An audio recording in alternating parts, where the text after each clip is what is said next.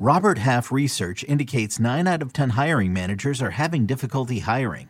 If you have open roles, chances are you're feeling this too. That's why you need Robert Half. Our specialized recruiting professionals engage with our proprietary AI to connect businesses of all sizes with highly skilled talent in finance and accounting, technology, marketing and creative, legal, and administrative and customer support. At Robert Half, we know talent. Visit roberthalf.com today.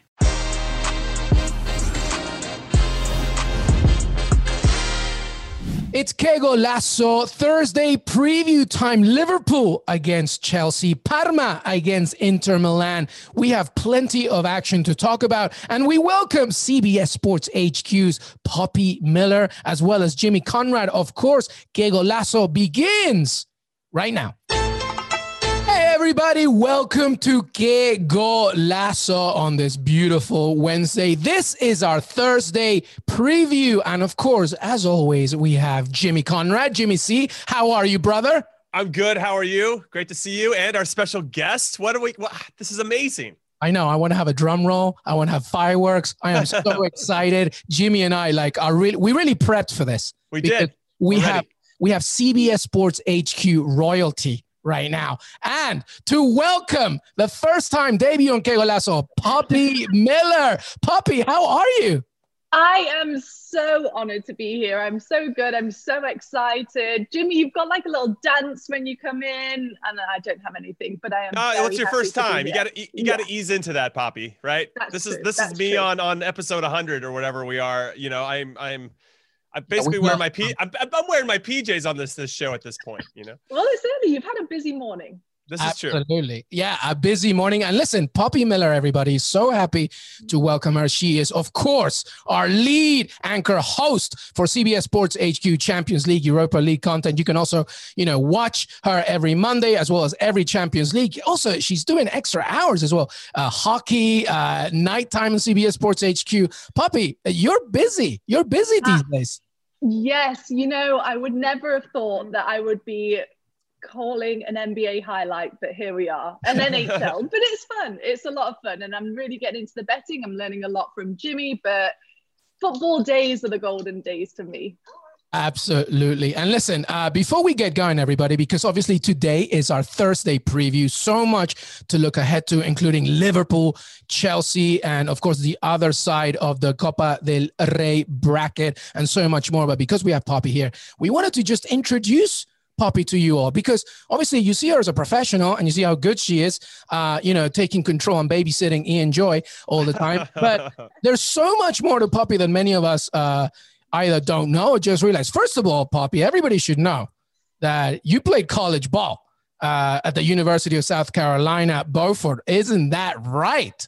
Go ahead. I want you to tell us, because I want to know, how was your experience, and also what position you played?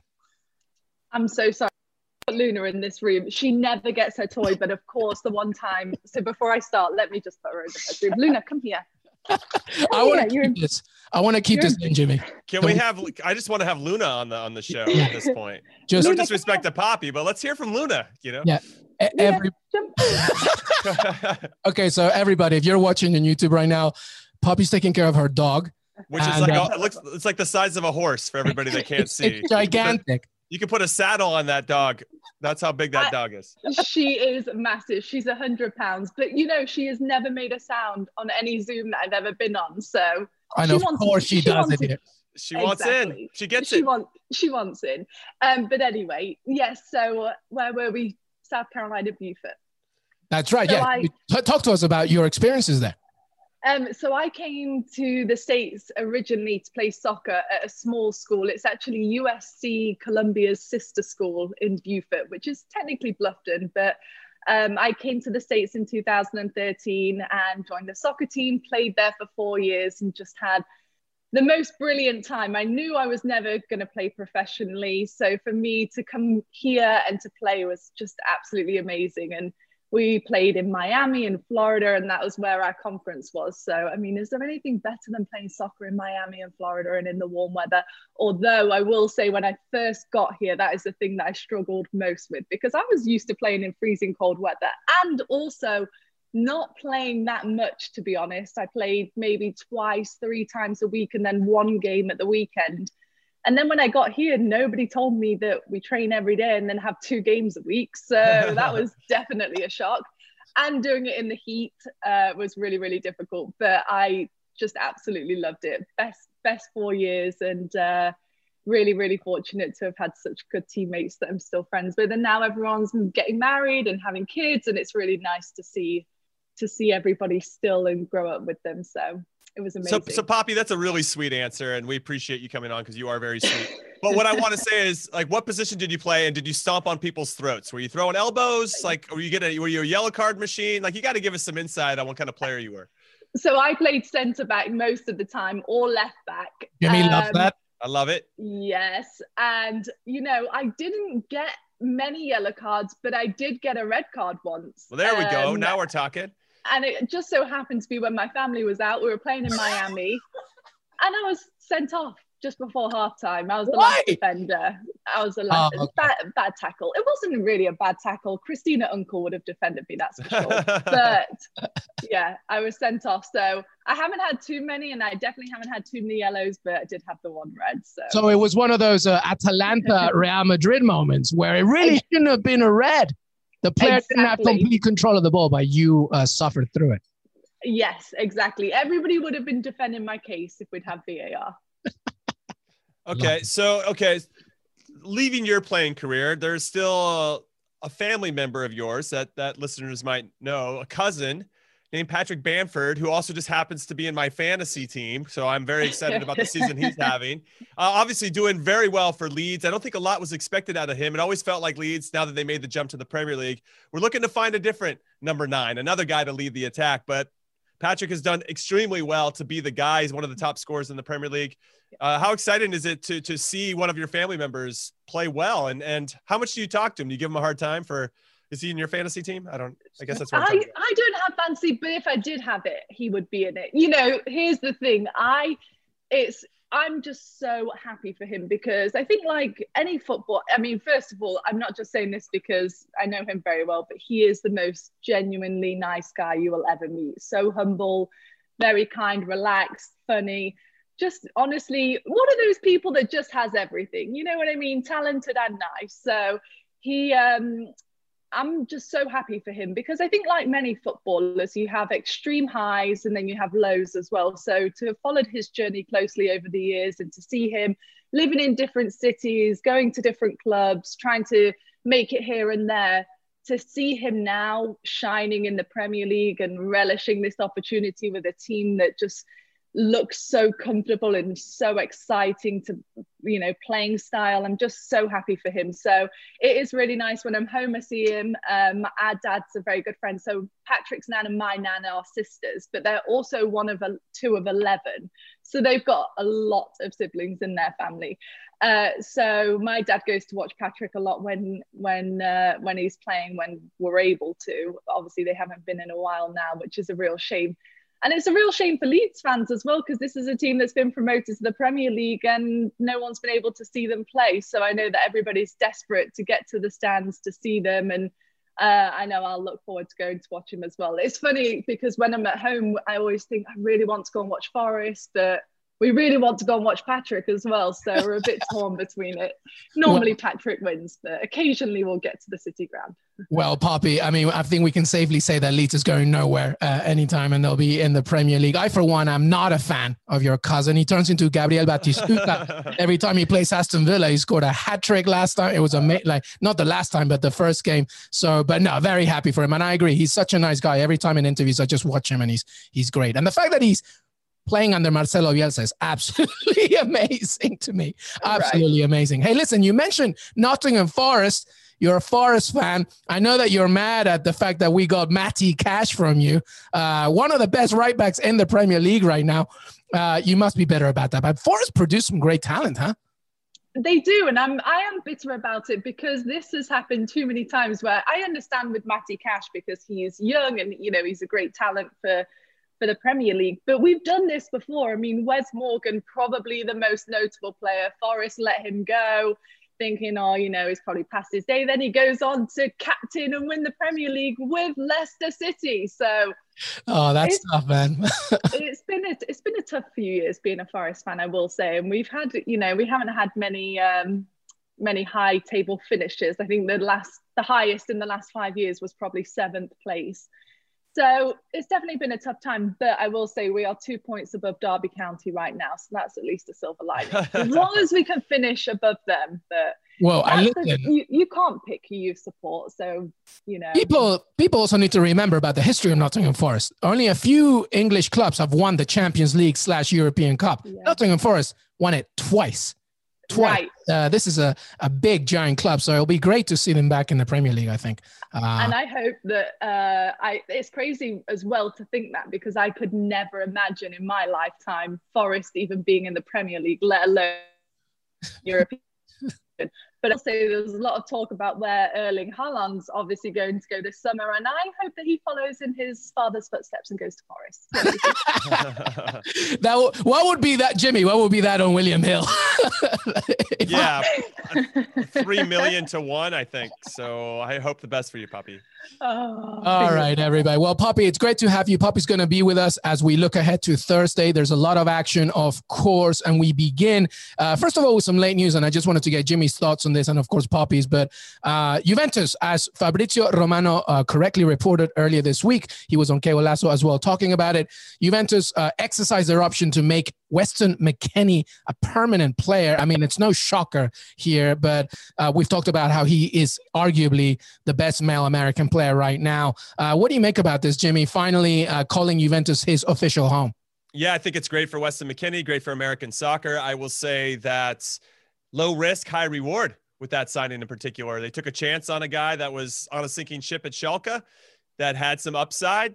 That was a little raw, I think, in some ways. And we all thought and hoped that Andrea Pirlo could be able to shape him into something of a more, I don't know, Andrea Pirlo-esque type midfielder that brought a little class to his game. Maybe he's something he didn't have. But I actually think that the qualities that Weston does have really plays well with this current Juve team. They need somebody that wants to run forward. They need somebody that has the audacity to take some risks and to bomb forward and score a great goal against Barcelona at the Camp Nou. They need a little bit of that swagger that I thought Weston might lose because maybe the moment was going to be too big for him to take that step up from Schalke to Juve, but he's done it with a ton of, like, I'm trying to find the right word here, but I just think he took that step with this quality that we didn't think he had. I saw a lot of people going like, Weston's not good enough to play for Juve, and he's proven otherwise, and he's become a very valuable member of that team. And what I really like about him in particular is that even if he doesn't start, his attitude doesn't change, right? He's not sulking. He gets out there, and when whatever role is needed, he'll go out and play it, and I think that's another reason why they love him.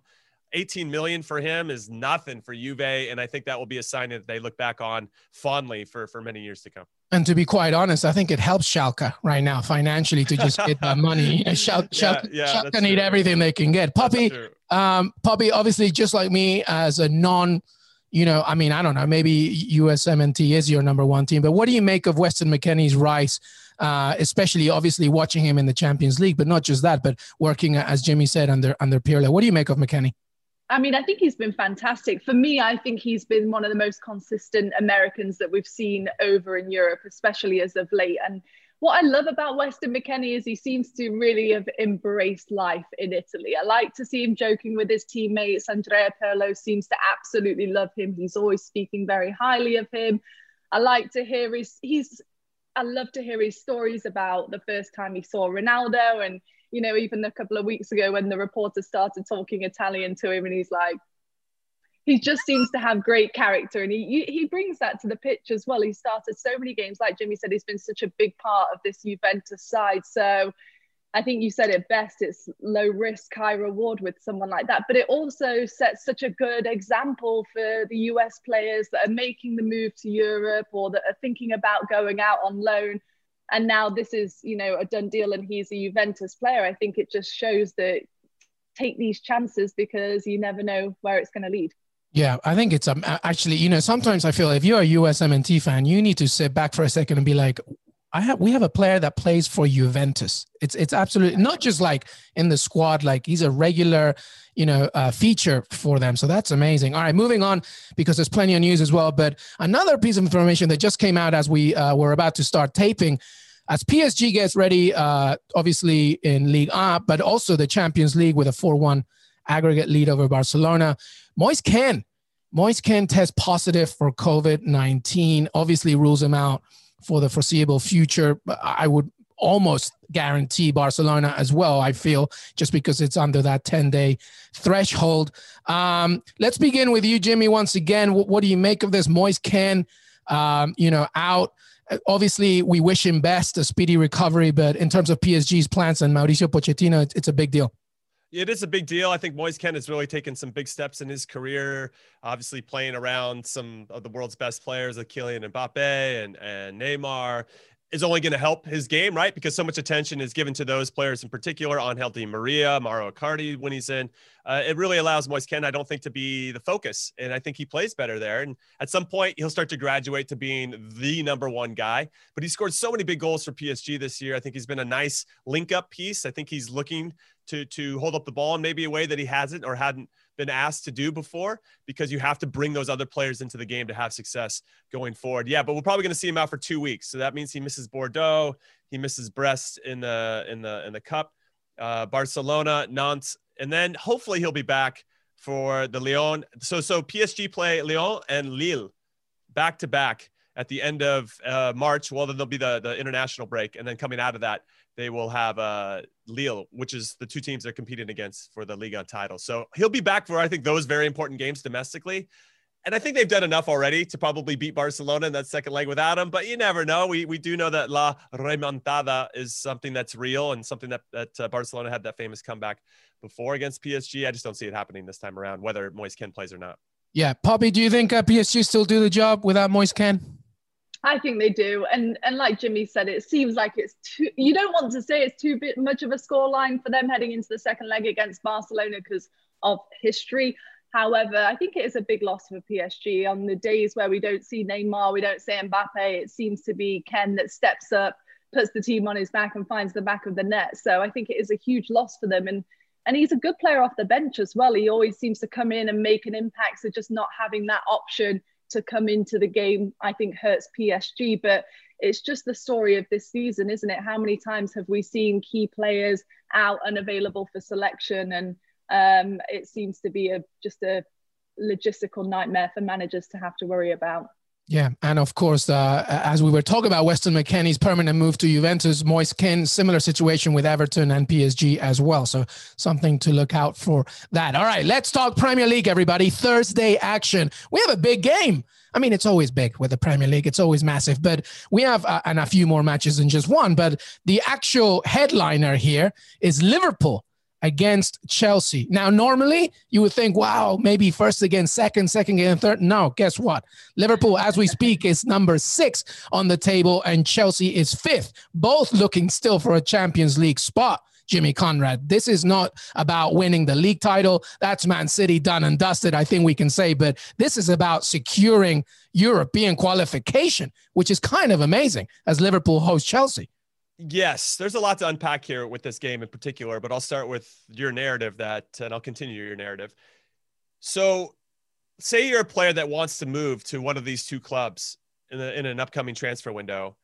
If they're in the Europa League, you're like, nah, I've done the Europa League, or nah, I'm not really feeling the Europa League. No disrespect to the Europa League. I think Poppy and I really, really love it. We love calling it and all the games and great storylines. And it's cool to see a team like Slavia Prague beat a Leicester and have a chance to maybe win this competition. I love all that.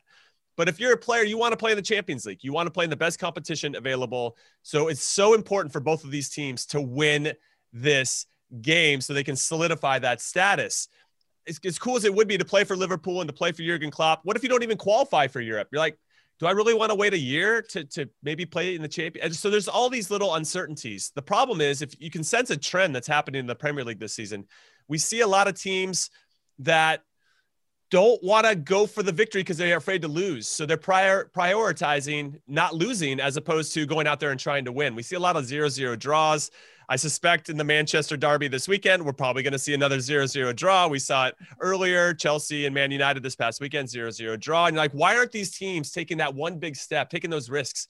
That Liverpool team from a couple seasons ago would go right at you. That Man City team this season starting to round into that a little bit more of, I'm going to step on your throat and there's nothing you can do about it. What they did against Wolves too, by the way, where they looked like it was close and they ended up winning 4-1, which is amazing.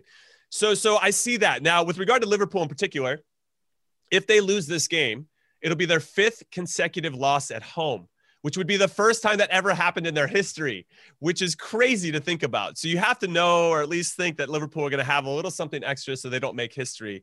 Also, with their 4 consecutive losses so far at home, that is the same amount of losses that they've had at home as Jurgen Klopp's first 100 games.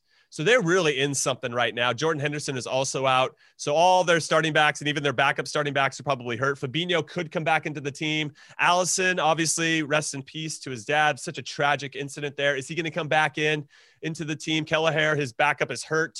So there's so many question marks with this team that I think that Chelsea can take advantage of. But this Chelsea team, very good defensively under Thomas Tuchel, not so great going forward. I kind of like a 1-1 draw here, everybody. A 0-0 draw, 1-1 draw. That's what I'm feeling. That's what the value is, the draw on William Hill. So at that, if I'm just going straight up draw, it's plus 255. If I think it's a draw and under 2.5 goals, that's plus 360. I'm looking at that a little bit, but not to extend myself, not to get too cute. I'm going to say straight up draw plus 255, and I'm done. Thank you, everybody, for letting me talk. No, I love it. And I think the theme is pretty, I think you have a lot of support for that theme about the draw, the 1-0. I mean, we just saw what Chelsea and Man United gave us. It sent us to sleep. And I feel like it might be one of those sort of resilient games. Poppy, one of the things that I'm interested, and by the way, Alisson is set to start in this one.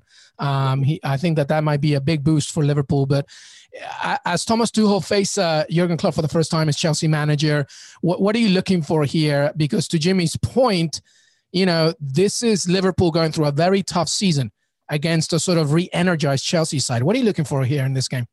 It's such a good point, because I think I saw yesterday Liverpool have lost players through injuries or illness for over 1,000 days combined this season, which is just so crazy to think that that's what they're dealing with. They've had 18 centre-back pairings.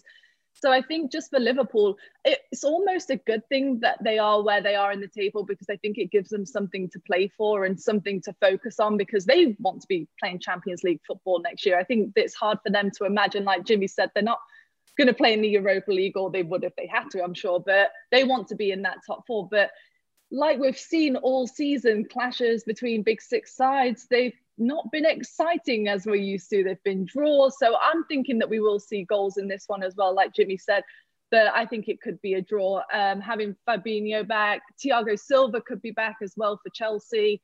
And I did hear that, that Diogo Jota could be back for Liverpool as well, which is obviously a massive plus. And I think for us watching that Champions League game when Jota played against Midtjylland, in a game that didn't really mean anything, that was, now looking back, probably not the best idea for Liverpool to play him in a game where they were already comfortably through.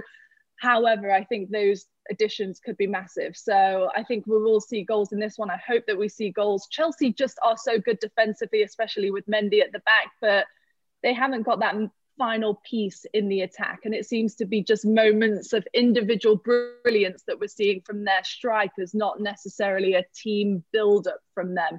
Whereas Liverpool, on the other hand, it's hard to go against anyone that's got the Premier League leading goal scorer in their side. But this game does worry me that it's at Anfield, which is just absolutely crazy to say about a Liverpool team. They have not been good at home as of late. Had it be at Stamford Bridge, I think that Liverpool would edge this one. But I'm looking forward to it. And even though that we haven't seen exciting games from big teams, this one means so much. I mean, where they are in the standings, just 1 point separates them. 1 point separates Chelsea from West Ham, who are sitting above them. Who would have thought West Ham would be in top 4 at this point of the season? This season is just absolutely crazy. It's hard to predict. Jimmy has such a hard job trying to find the best value. He does such a good job. Prediction God status confirmed most days. Poppy. So I'm rolling with Jimmy on this one. I'm going to go a 1-1 draw. Yeah.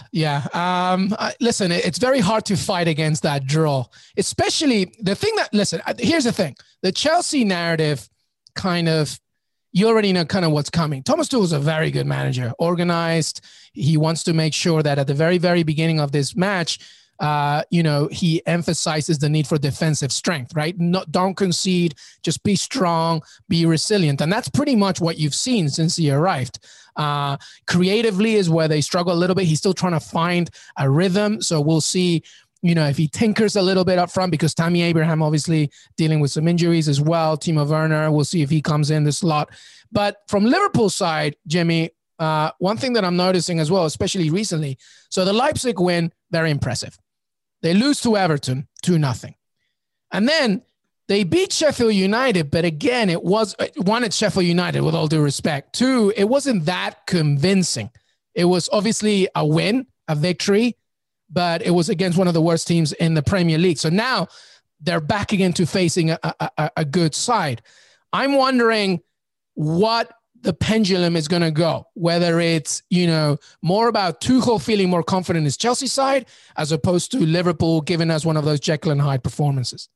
So I think what needs to happen, and I have it written on the sign behind me, is this is Bobby Firmino's to win. And I say this because when I look at what Thomas Tuchel has done with Chelsea, he does a very good job of trapping the number 9 and not allowing the opposing team, in this particular instance, Bobby Firmino, to have any kind of influence on the game whatsoever.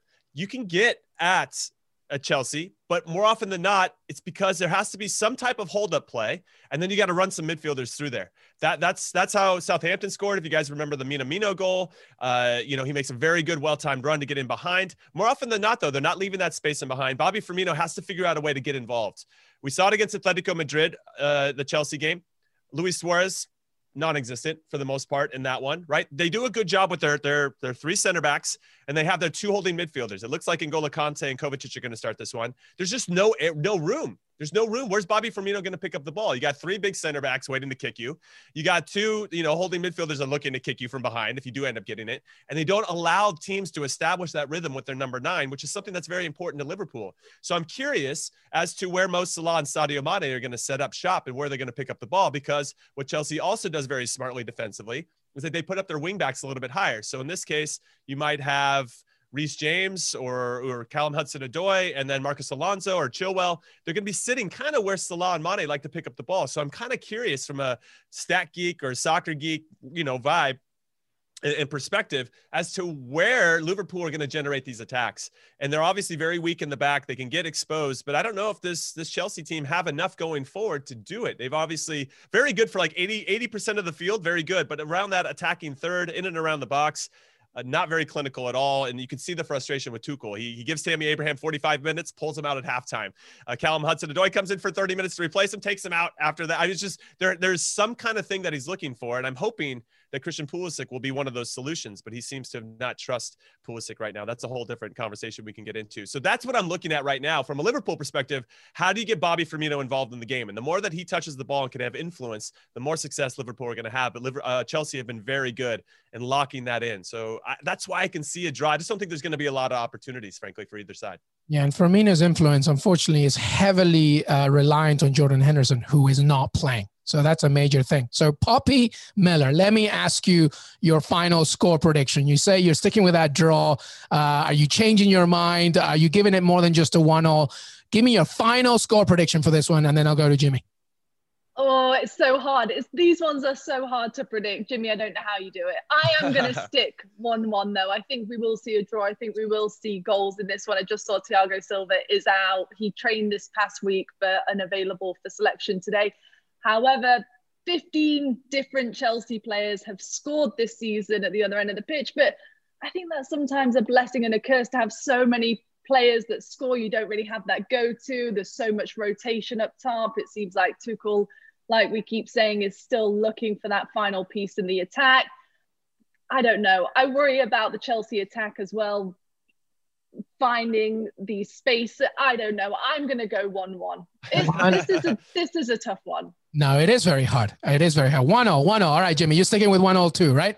Yeah, I'll say 1-1. I think Alisson, you know, I'm curious how you respond to something so significant in your life that's happening off the field, how focused he's going to be. And maybe sometimes you have that focus. I want to play well for my dad. I want to remember my dad. So maybe he'll stand on his head, make some saves. Fabinho coming back into the team is really important. This is their 18th different center back pairing, potentially, I think they've had this season, Liverpool, which is insane. Kabak hasn't been very good, I think, in the last couple of games. So maybe this is one they'll just try to keep it simple for him. Really just don't let Werner get in behind, I think, is the big task for him. I'm with Poppy here. I just don't know. I just don't know who's Chelsea are going to start ultimately in their front three. Mason Mount will probably be in for sure, but is it Kai Havertz? Is it Werner? Do you go to Abraham, Giroud? I mean, I don't know. They have so many different options. But I think at least from the back five, you know, or seven, they ultimately get into.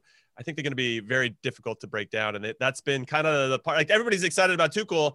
And now you watch Chelsea play and there's been enough games. You have enough of a sample size. You're like, he's kind of boring, to be honest, you know? So I'm kind of curious to see in a game of this magnitude with so much at stake, what kind of risk he does take. And I don't think we're going to see too much risk from him. Yeah. I can't be boring. I can't agree with both of you and say 1-0 as well. So I'll try and be a little different. So yeah.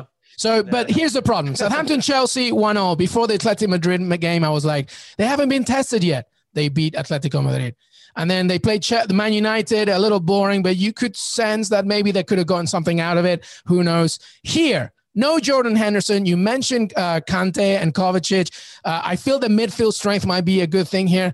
Oh, God. All right, fine. I'm rolling the dice here. 2-1 to Chelsea against Liverpool. Wow. It worries me, man. The centre-back issues at the back for Liverpool worry me. No Jordan Henderson, to me, is huge against Chelsea. It worries me. I'm sure I'll be wrong, but I just got to – I'm going to roll with the stronger side right now, and that one is Chelsea to me. I'll say that the last time these two teams played in the league at Anfield, it was the 5-3 game last year, which helped – Liverpool, that was where they clinched the Premier League title for the first time in 30 years. So there might be goals between these teams, right? In the last 5 games they played against each other, there have been no draws. So maybe me and Poppy are on the wrong side of this, but I'm just feeling like the trend and how teams are lining up, and because there's so many vulnerabilities on both sides, I think a draw is what's happening. Yep. And I like that Liverpool as well in their last match, they needed that win and they needed that clean sheet so badly. I think that could be a turning point for them. I saw Mo Salah tweet on the mend. And that's, you know, sometimes you just need that one result to go your way. Because how many times have we seen as well, just so many uncharacteristic mistakes from Liverpool, whether it be Alisson at the back, whether it be the defenders. And then at the other end of the pitch, we've seen so much going forward that on another day would have gone in. So sometimes I think you need a bit of luck. Sometimes I think you need to start turning the tide. This could be it for Liverpool. This could be the change that they need. I think you might be right. All right, let's end it with Poppy's thoughts here, but because there's still other games, by the way, very quickly here. I'll just do both fixtures, Jimmy. You give me your thoughts, and then Poppy, you follow, of course. West Bromwich Albion host Everton, who, you know, is still trying to get that Champions League spot and a Europa League spot, but West Brom, of course, trying to avoid relegation. And Fulham equally as well, hosting Tottenham. That one is intriguing to me. Very intriguing. Jimmy, give me your thoughts on both games and then talk to the flop. Yeah, I'll go with West Brom. They're unbeaten in 3 league matches. Big Sam doing his thing, working his magic. They're still 9 points away from safety. However, Newcastle are going to be without their 3 best players for the rest of March. So they just have to keep kind of chipping away, I think, at that. I don't really want to talk about it. Newcastle is my favorite club, and I think they're a hot dumpster fire or whatever the phrase is. But Sam Allardyce won't be remembered fondly, I think, for his time as an Everton manager. And this is his first time playing against them in 4 years. So there's some narrative there I think we can build. Everton, though, have won back-to-back matches. They're now back into contention for a European finish. They have the talent to do so. They're unbeaten across their last 6 between these two sides. And I really like Everton to do it. I think it'll be a struggle to start. I think the odds that I was looking for were Everton to win and over 2.5 goals. I think there are going to be some goals in this one. I got that plus 200 is what I'm looking at there. And then with regard to Fulham versus Tottenham, this is a tough one. This is a very intriguing one. Fulham are unbeaten in their last 5. They like to draw a lot. They've got things figured out on the defensive side. They're kind of like Chelsea light. Right. They're very focused on the defensive side, but can't score as much. They just don't have as much talent as Chelsea does. That said, they're very difficult to break down and to play against. Tottenham could have a bit of bit of a struggle with him. I kind of like Gareth Bale to score. What I'm really interested in this particular game is, can Gareth Bale do it in 2 straight games? You know, it's like he proved himself. Hey, everybody, I'm back. I can score goals against the not very good Burnley team, but can I do it again, you know, against Fulham at Craven Cottage? That's what we want to see. And I think if you beat a team like Burnley 4-0, I suspect that Jose Mourinho is going to roll off the same squad. Let them go again. Let's see if we can build our best 11 to finish up this season.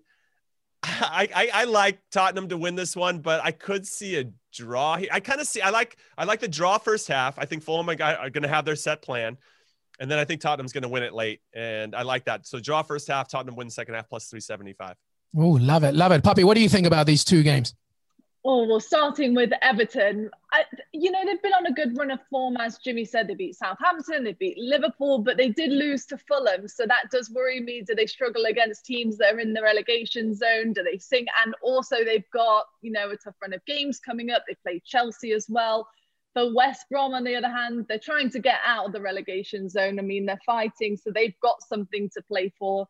They've conceded 55 goals, though. So for this one, obviously, I like Everton, but I think that sometimes it's hard for teams that are playing well at the minute. I mean, what, they equal on points with Liverpool. So they're having a great season. Can they keep it going is the question. As far as Fulham and Tottenham, I like Gareth Bale as well. It's the biggest question is, what do we expect from Gareth Bale? Like, what are we wanting to see? How good can he be? And it's interesting as well to listen to his interviews. He said, I've been happy all season. I'm enjoying being in the locker room. I'm enjoying playing on the pitch. And it's so hard to really know. I'd love to be a fly on the wall at Tottenham's training ground, because do we believe that? However, having said that, I do feel like there is some good chemistry between him and Dele Alli, and they're almost in the same boat, aren't they, as far as the amount of games that they've played, as far as the adversities that they've had this season. So really, are they spurring each other on and inspiring each other? You know, they both played well. Granted, it was against Wolfsburger in the Europa League, but Tottenham coming in have scored 8 goals in the last 2 games, conceded none. So that's a good run of form. And this is Jose's side that you just can never count them out. So I'm definitely going for a Tottenham win in this one, especially against the Fulham side that's in the relegation zone. And what a tough run of games they've got coming up. I think they've got Tottenham, Liverpool, Man City, and then Leeds. I mean, it's just not looking good for Fulham. So I'm definitely going with the Tottenham win in this one. I think it'll be at least 3-0. Yeah. Wow. Ooh. Big Tottenham win. Big Tottenham win. Poppy's like, I don't give a crap about Fulham when they're defending. 3-0. For me, they got to score early. If they're going to get 3-0, they got to score early, I think, in that one.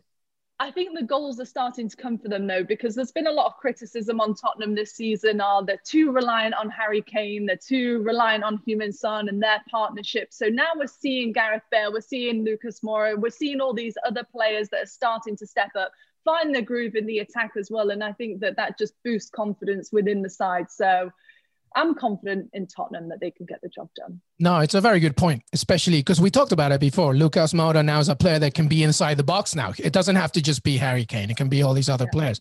But to both your points, it's about Gareth Bale and can he be consistent? For the sake of my fantasy, by the way, DCL and Heung-min Son, please make it happen. That would be very nice. All right, let's move on now. Let's leave the Premier League and let's talk about Serie A, because there is a tasty game in Italy, Jimmy Conrad. Why don't you set it off, buddy? Yeah, so it's Parma versus Inter Milan. Inter obviously are feeling pretty good. They're on top of the Serie A table by 4 points over AC Milan. Juve are hanging around in third, as they do, at 49 points, 7 points behind them. So they're going to need to make a strong run against an Inter side that I don't think are going to drop too many points the rest of the way. So they're taking on Parma. Parma are in the relegation zone, and they're in 19th. They're 3 off the bottom and 5 points away from safety. They need to win this game. I don't know if it's going to be any good. Inter, 6 wins from their last 7. They've only conceded 1 goal during that period and racked up 17 goals themselves. So given what I've seen and given the performance that Inter's had recently, most specifically against Genoa, where Romelu Lukaku scored in the first 30 seconds, the way they celebrate, the way that you can sense intent, purpose, they have an idea of what they want to do and how they're going to do it. And They don't care about your feelings. They're going to come out and score 30 seconds in. Oh, Genoa, we don't care. They don't care. Inter doesn't care about your feelings, doesn't care about anybody else, and they have no other competitions to worry about. And I think that's very important. We try to drive that home because it is something special, I think, to be able just to focus on. We just need to be good at this. And there's other teams, Milan and Juve, that are still in these competitions, Atalanta, and it distracts you. And you still want to be good at that too, right? You're a professional player. You want to make it happen. I like Inter to win this game. I like them to win it big. It's really just trying to find what value. So it just depends if you think Parma can score or not. And I think they can. I think at times Inter can be exposed, and there are some gaps you can expose, especially if they're bombing forward and having fun. Maybe they get a late goal there. So I like Inter to win and both teams to score plus 165. Well, Parma are on an awful run right now, just awful. But to your point, they can score. So it's about whether Inter can keep a clean sheet. Poppy, what do you think about this game, Inter Milan? Of course, as we tape, AC Milan are playing on this day. They're 4 points behind Inter.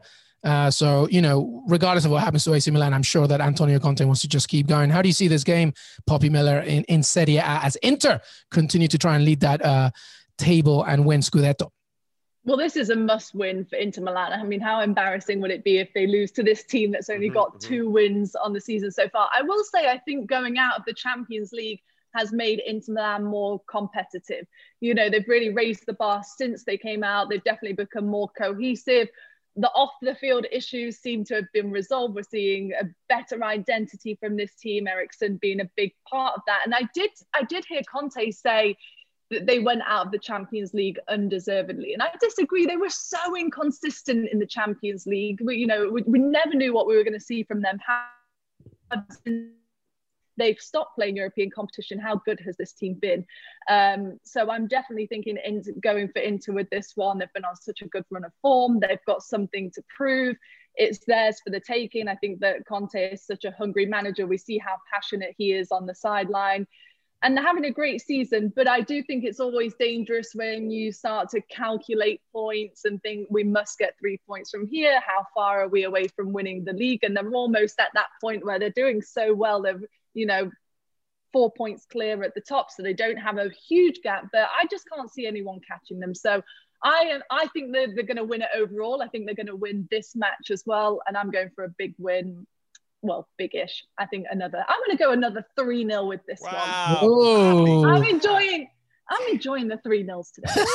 You are indeed. And you answered my question because I was going to follow up with you see Inter Milan just taking this Scudetto regardless. Yeah. I do. I think so. And also, I think it's just such a huge thing that that Milan, AC Milan and Juventus still in European competition. I think that's just is absolutely massive. He's got all week to decide what team he wants to put out. This team has got something to prove. They need silverware this season, and it isn't going to be in European competition. So, and they've got players that are on such good form as well. And we always talk about the identity of this team, and it all seems to be working for them. I can't see Juventus catching them, and I don't see AC Milan overtaking them as well, especially with the run of games that those two have both got coming up as well. Yeah. Jimmy, final score prediction on this one? Yeah, I'll say 3-1 to Inter Milan. Love it. Lukaku brace? Lukaku hat trick, maybe? Yeah, if you want that. I mean, there is some pretty good value that if you want Lukaku to score Inter to win, both teams to score, it's plus 290. Ooh, I like that value. Yeah, that's pretty good. Great. Well, this is where we say goodbye to Poppy Miller. Poppy, it's been so great to have you. Thank you so much. And I'm telling you, it's not going to be the last one. One of many. One of many. Yes, I've loved it. It's so good to see you both. I really enjoy it. And I love listening to the podcast as well. So I'm a big fan of the podcast. So thank you, Poppy. That's very nice. Really grateful to be on here. Thank you. Always a fun time with you both. I will Venmo you later, Poppy Miller. Thank you so much. You could just send Matty Cash back to me. No, I don't like you that much. You can watch Poppy Miller on CBS Sports HQ every single week on Mondays, and Champions League, by the way, Tuesday, Wednesdays as well. _ Poppy Miller on Twitter. Poppy, thank you once again, my friend. Thank you. Now streaming on Paramount+. You ready, Bob? Well, all right. Audiences are raving. Bob Marley is electrifying. It's the feel-good movie of the year. You dig? Bob Marley, One Love. Rated PG-13. Now streaming on Paramount+. CBS Friday. TV's hottest show is Fire Country. I'm not a hero. I'm in orange for a reason. They're taking 12 months off your sentence. You're free. Lady. With a special epic season finale. Now that I'm out, I need something to get me up in the morning. You are a firefighter. Used to be. That will be unforgettable. In the name of your life's happiness, go get your girl. She's getting married tomorrow. Says, when do you let anything get in the way of what you want? The Fire Country season finale. Friday, 9/8 Central on CBS and streaming on Paramount+. Welcome back, everybody, to Que Golazo. Poppy left us, but it's still Jimmy and yours truly as we wrap this one up. So much action, Jimmy, and we're going to do a little bit of Copa del Rey on the other side of that bracket. What do you have for us? Yeah, so it's Levante taking on or hosting Athletic Bilbao. It was 1-1 in leg one. And Levante, since that game, have taken points off of the league leaders, Atletico Madrid. Not once, but twice. And so this is an interesting one. I think Levante actually come in with a little bit more momentum in some ways, but they're missing a few key players. It's going to be interesting to see what's going to happen. Now, they actually played each other during this break as well in the league, and it was 1-1 as well. These teams are pretty even is what I'm trying to get at. Levante, though, at home, knowing they could get to a Copa del Rey final. I know Athletic are very good in these competitions. They still have yet to play the Copa del Rey final from last season, and they just won the Spanish Super Cup. So there's a lot to like there. And I think we're both admittedly Marcelino fans who took over for Athletic right before that Spanish Super Cup competition, obviously doing wonders with those guys. I think things have settled. I think that new coach bounce has come down a little bit, which is normal. And I just think that's something about Levante that I really, really like. And I just think they're in good form right now. They got a little bit of belief. Their domestic form, maybe not as good. Both teams come in with some of that. I guess I'm kind of going more gut here, to be honest. At home, I feel like Levante is going to find a way to make it happen. We could probably make the same because they're so even. We could probably make the same argument for Athletic, but I'm going gut here. I think Levante is going to book their ticket for this Copa del Rey final. And then, obviously, we're going to wait to see who they end up facing because that game is today between Barcelona and Sevilla, even though Sevilla have a 2-0 lead. And I think Sevilla is going to inch their way into it. So Sevilla-Levante is going to be pretty sick. But I kind of have 2-1 Levante, to be honest with you. And if you want to take that, or if you feel an Athletic instead, but I think both teams will score. Levante to win, both teams to score is plus 450. If you want Athletic to win and both teams to score, plus 375. And the draws plus 300 with both teams to score after 90 minutes, which could happen, but I don't see it. I actually think Levante's going to eke this one out. That's what I think you guys should consider. That said, it's a bit of a coin flip. So if you feel an Athletic plus 375, both teams to score is pretty good as well. Yeah, that's great info. The only thing that I'll say is that it is a coin flip. And I was going to go with Athletic Bilbao, but Levante is a very annoying team to get passed by. So either way, it could work, right? And you gave me 70 on Athletic Bilbao. So maybe Bilbao, huh? There's some good value for both teams. I think it's going to be pretty tight. I just feel like I think Bilbao will score that away goal, right? But Levante have one as well.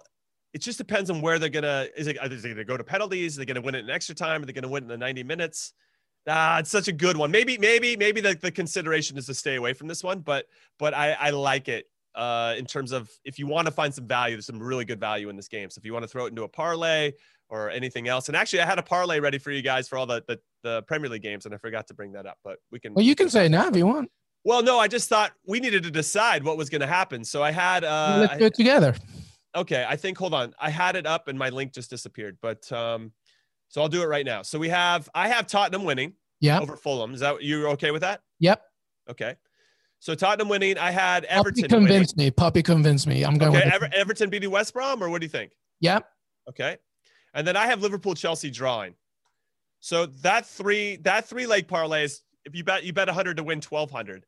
I mean, I'll bet $10 and win 120. That's if you want to split that again, Luis. We haven't nailed any of our parlays just yet, but we're close. We're like 2 out of 3 guys. You know, if we take 3 games, we win 2 out of 3. All right, I'll take one for the team because I was going to say Chelsea win, but I'll do it. Okay. Let's see if Chelsea wins. Let me take away the draw. That's still, you know, bet 10 to win 1,100 or 110. We'll go for the draw. It's fine. Let's go with your gut instinct. I like that. Let's go. All right, everybody. If you guys want to join our parlay party or our La Fiesta Parliesta, that's what we're doing for those Premier League games. But there's also some other action going on. Liga MX as well. Talk to me about Liga MX. Okay, so we got Pumas taking on Santos. Santos are currently on top. Pumas are really not in a good run of form. They lost their fourth successive match with Chivas this past weekend. They're now without a win in any of their last six, and Santos are performing pretty well, but they're not very good away from home. I still feel like Santos are probably going to get more than a point here. Pumas are tough to beat at home, but I like the value right now. So Pumas are currently in 17th out of 18 teams. Okay. And Santos, excuse me, aren't on top. They're in fifth, but they're only 3 points off the top. I kind of like the value of Santos winning this one. I don't know why I closed that link, but we'll get into that in a second. And then the other one that I think people should pay attention to is Necaxa versus Pachuca. Both of these teams are struggling. And I like when teams are struggling. They're 16th and 18th, so we're definitely getting the bottom. In Liga MX, it's good when you have two teams who are struggling. Yeah, the odds are amazing. So I'm going to figure that out right now. But I think this leads into a question. While I'm looking that up, we had a question from a fan about Liga MX. Yeah, that's right. We want to end it with this. A great fan question, because Jimmy started it off yesterday, and I think it's a great idea. If you want to get into Liga MX or just football in general and you're looking for a team, come to us, and we'll help you out. So we have a question from, let's see, @JSanity. Yeah, I think that's it. So Shazam is the main name, but the Phantom of Nissan Stadium, which sounds interesting. I only recently renewed my interest in professional soccer and don't really have a team I pull for. Growing up, Tim Howard was my hero, and I love elite goalkeeper play. Any team recommendations, Liga MX or otherwise? I already have one. So, Jimmy, if you want to start, go ahead. But do we want to? Are you saying in Mexico, or are you saying around the world? Well, I'll do a Mexico one, and then you can do a non. Yeah, I mean, for me, you know, I guess when he says Tim Howard, I suspect that he fell in love with Tim Howard when Tim Howard was like an up-and-coming goalkeeper. So that's something to keep in mind, is saying, hey, you should support Bayern Munich because Manuel Neuer is pretty good. But the guy's, you know, World Cup champion. They've won every trophy imaginable.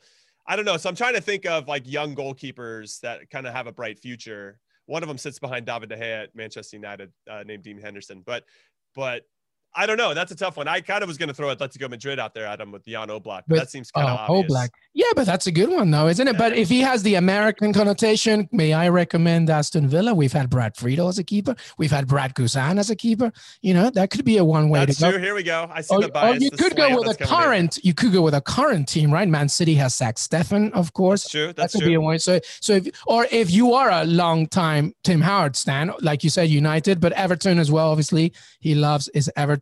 Liga MX wise, I mean, yeah, I'm curious who you're going with here. Well, listen, here's the thing. Like, if you're a big Tim Howard fan, you enjoy the you know, he's such a confident keeper, right?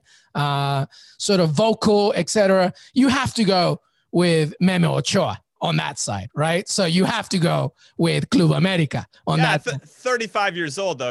He's not a young. Chicken. Well, okay, primetime Ochoa, then you start thinking about it, of course. But I was just thinking in terms of like what they meant to their nation, you know. But Memo Ochoa didn't just play for Club America. That's where he started, right? But you had also, he played for Malaga, Granada, Standard Liège, but now ending with America. So if you wanted a Liga MX team and you didn't want to be too disappointed and you wanted to be hated by everybody else in Liga MX, just go with Club America and see what happens. But I do like your Manchester United for him as well. Yeah, it's interesting. I'm looking at all the goalkeepers in the last or this current season or this last past season in Liga MX. There's a lot of old goalkeepers in Mexico, man. Yeah. So, and Jose Corona, Cruz Azul goalkeeper, 40 years old. You know, I like Guzman at Pumas, 35 years old. Yeah. It's crazy, dude. All the good ones are pretty old. I mean, when you finally start to run into a younger player, they don't play as many games. They definitely trust the older goalkeepers in Liga MX. I would consider, there's a 24-year-old Carlos Acevedo at Santos. He's 24. He's very good. I think he still probably needs to like get those crazy goalkeeping numbers, maybe a little bit better defenders around him. But Santos, as I mentioned earlier, fifth place right now, and definitely a force to be reckoned with. And if they're going to have any success, this Carlos Acevedo is going to be a big reason why. So that could be your team, right? You're not picking an out-and-out favorite like Club America, who are like the New York Yankees of Liga MX. Everybody hates them, you know, but unless you support them, you love them. So So yeah, tread carefully with Club America or any other of the big teams, right? Because people are going to think you're a bandwagoner. But yeah, I mean, there's a lot of great goalkeepers out there, and I'll have to think through a little bit more. Maybe I'll just tweet it at you. Some of the younger goalkeepers that are really kind of that Tim Howard-esque on the precipice of really blowing up. Yeah, because if you're going through the love of a goalkeeper, then there's plenty of great narratives all over, not just Mexico and North America, but also Europe as well. So yeah, I mean, I love that the hair one, but if you're thinking up and comer as well, a good goalkeeper, I know. You know, there's many ways to go about it, but choose that goalkeeper wisely. I would. That's you know. Oh, I could. Oh, so I thought of AC Milan because you had Donnarumma, who's still one of the best goalkeepers in the world. So maybe there AC you go. Milan, Donnarumma is. Let me see his age. What is he? 21. Yeah, he's so young.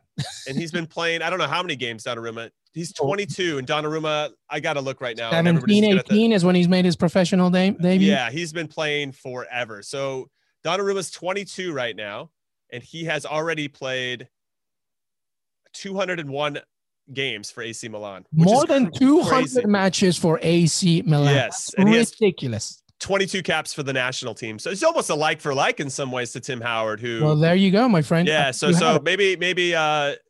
Gianluigi Donnarumma from AC Milan is your goalkeeper of choice. And Milan's pretty good this season. I don't know if they're going to win the Scudetto, but they're going to be close to it. Yeah, yeah. Well, hey, listen, Shazam, we just spent like 10 minutes on you.